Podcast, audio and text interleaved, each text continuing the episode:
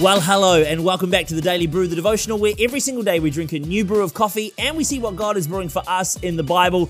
Yes, it's cheesy, but it's true. And today we are on 133 of 365 days of reading the Bible, and it's the last set of seven before another Tea Week, which starts tomorrow with Annalise. She's back for another seven days, so you'll be looking forward to that, hearing some lovely Annalise voice instead of my own. But today we have got a day of coffee to get to, and because it's another seven, we have a Super 7 store bought super can or bottle of coffee. And today I have the Suntory Boss Can. And I'll tell you what it is if you're listening. If you're if you're watching, you've already seen it. But if you're listening, you have to figure out what that is in a moment. Before we go any further, though, on the brews, let's talk scripture and have a look at what scripture we're supposed to read today. Psalm chapter 60, verse 1 to 4. John chapter 7, verse 45 to chapter 8, verse 11. Judges chapter 16, verse 1 to chapter 17, verse 13. So those are our scriptures that we're reading today. And if you missed those, as I said them, they're in the description on every platform. So make sure you check those out and give them a read. Either before or after this podcast or video devotional, you can do whatever whatever works for you. You decide. Before we go any further, though, on our devotional and dig into those scriptures, we are going to talk about our brew for today, and it is a store bought can of coffee. So I have got the iced mocha from the Boss Can. Now, we've tried a few of these already, and this one is new at the time of recording these. It's a one star health rating, which for coffee, you kind of like, really? Only one star? Maybe it's because in this serving, there's 14.6 grams of coffee in here. So that's, uh, sorry, of sugar. if, if there's that much coffee, I'm like, jeepers, we're, we're pinging off the roof. But this, yeah, look, it's a lot of sugar. It's an iced mocha. So we're going to give this a try. It says to shake before opening, so let's give this a shake. I do like the seventh day. I do like the seventh day having these cans to try. And let's just, uh, the, the rim of this is just a bit dirty. So let's just give it a wee, wee wipe. There you go. Now I'm in my head about the can. One second, I'm going to get it. I'm going to get it. Oh, no, just drink it from the can. Just, I want to drink it from the can. I'm in my head. Just get out of your head. Get out of your way, Harry. You, you, you, your own worst enemy, Harry. Just get out of your way, okay? Just drink the drink, do the devotional. It's day 133, down the hatch. Let's give it a go. Oh my goodness me. Jeez, that's good. That's lovely. That is so good. Oh, wow. I really like this one. It is, cons- no, 81% is coffee. Yeah, I like this. I like this a lot. This is really good. It, what I like about it is that it, it, it does have more of the coffee flavor than the uh, the iced latte. The iced latte is very sugary. Vanilla, I think it's is it vanilla latte? Is that what they do? One, the other one we've tried before. It's very sweet. This though is lovely. It's got more of a chocolatey flavor because it's a mocha. It's it's you know what I'm trying to do? I was about to describe to you the contents of a mochaccino. You probably know what that is. So this, let me just say this. This can is everything that a mochaccino wants to be. I highly recommend giving this a go. That's lovely. I'm going to drink the rest of that can as we go through our devotional today. I highly recommend that. Get yourself one of those if you can. That is it though. See what I did if you can. Uh, that is it though for the, the brews. Let's get into the Bible, the reason that we are here. How good is a short psalm, by the way? That's what we've read today, a short psalm. Praise God. I always love that in a Bible devotional when you're like, you know, normally it's like four or five chapters and you're like, oh my goodness. And then all you have to read for one of them is short. So good. Now, the title for the psalm is long. It's almost as long as the passage of scripture that we've read today. Now, while it's a short psalm, it's a heavy psalm. A psalm that doesn't reflect good vibes only. It's a it's a very it's a very heavy psalm. Sometimes it's going to feel like this in life. Sometimes it looks like this from the outside looking in. That God's people are really on the ropes and are close to being defeated.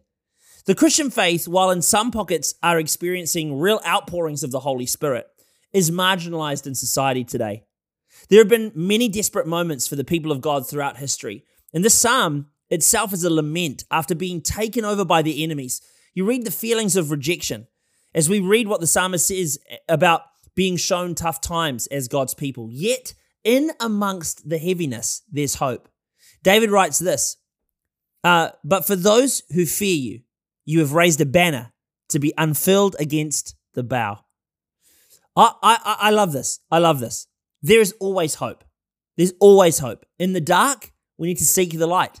See, the banner that's been raised for us is Jesus. He is our ever present hope in times of trial. And that doesn't mean it's going to be easy, but it does mean that there is confidence that even though I walk through this tough time right now, Jesus is with me. And if Jesus is with me, all things are possible.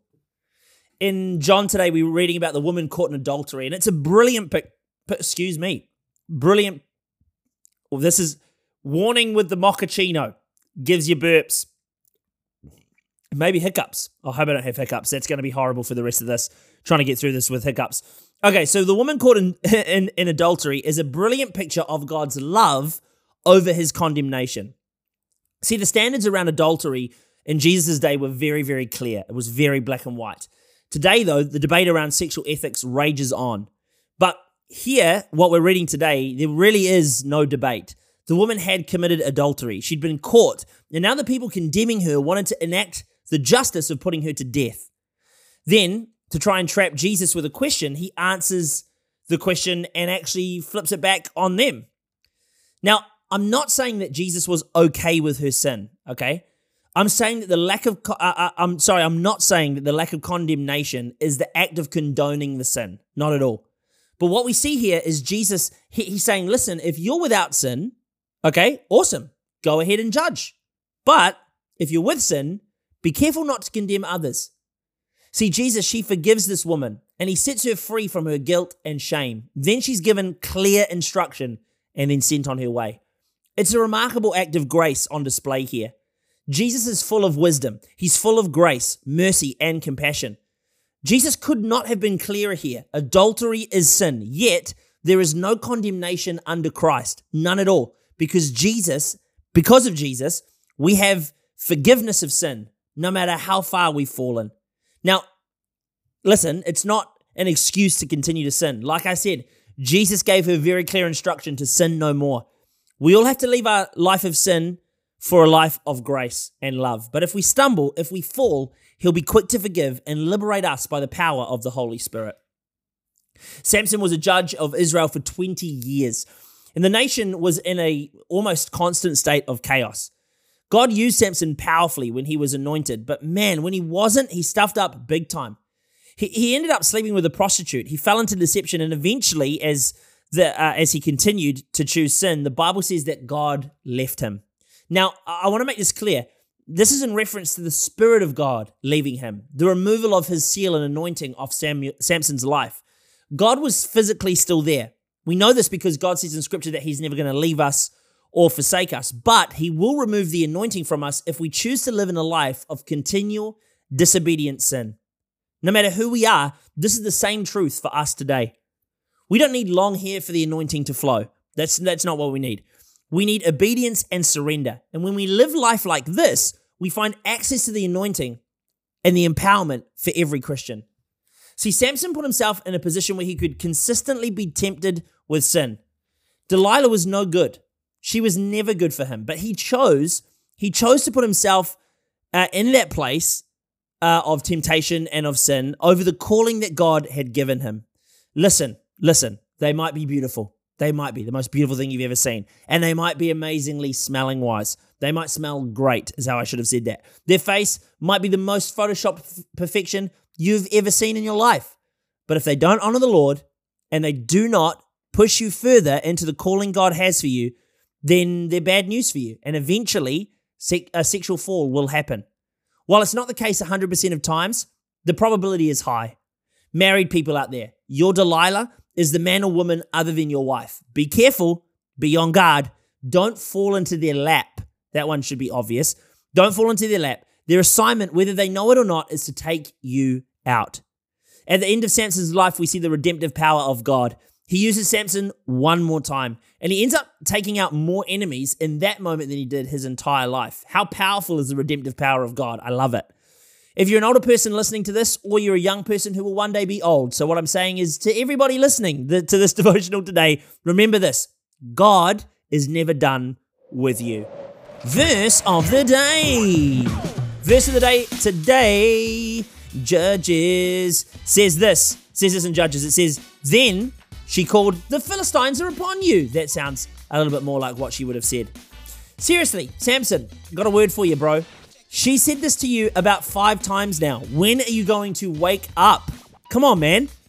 See, this is what we do. We find ourselves in a repetitive cycle. We need to check ourselves. We need to wake up, man. We need to stop doing the same thing over again and expecting different results. If she's if she's asking you for the power, for your superpowers, where the anointing comes from, and then the Philistines are turning up on the front door after you've said what it is, check yourself before you wreck yourself. Here's the thing Samson was isolated. He wasn't around his friends, he didn't have people calling him out. He was isolated, him and Delilah alone, on her lap. Bad times happen. Check yourself before you wreck yourself. Wake up and stop repetitive sin. That is it for the Daily Brew. How Japan can. Mm-mm-mm. I just genuinely didn't expect it to taste so good. It is so, so good. I highly recommend that can of coffee. I know I've said it a thousand times. That is it though for today. Day 133 done and dusted. Another set of seven. Congratulations. You're making great progress through the Bible. Make sure you are reading these scriptures as well. Get into the Word of God. Let it saturate your soul. Let yourself get soaked in the living water of Christ as you spend time in the presence of God, reading the Bible and in prayer. Put some worship music on, have a good time, go for a walk, listen to the audio Bible, do whatever you need to do, get the scriptures into you. It's going to bless you big time. Thank you so much for joining me, no matter where you are around the world on Spotify and Apple Podcasts and on YouTube, any of our other platforms. Thank you so much for joining me today. I deeply, deeply appreciate it. Hey, tomorrow, start of T Week. Annalise is going to be back for another seven days.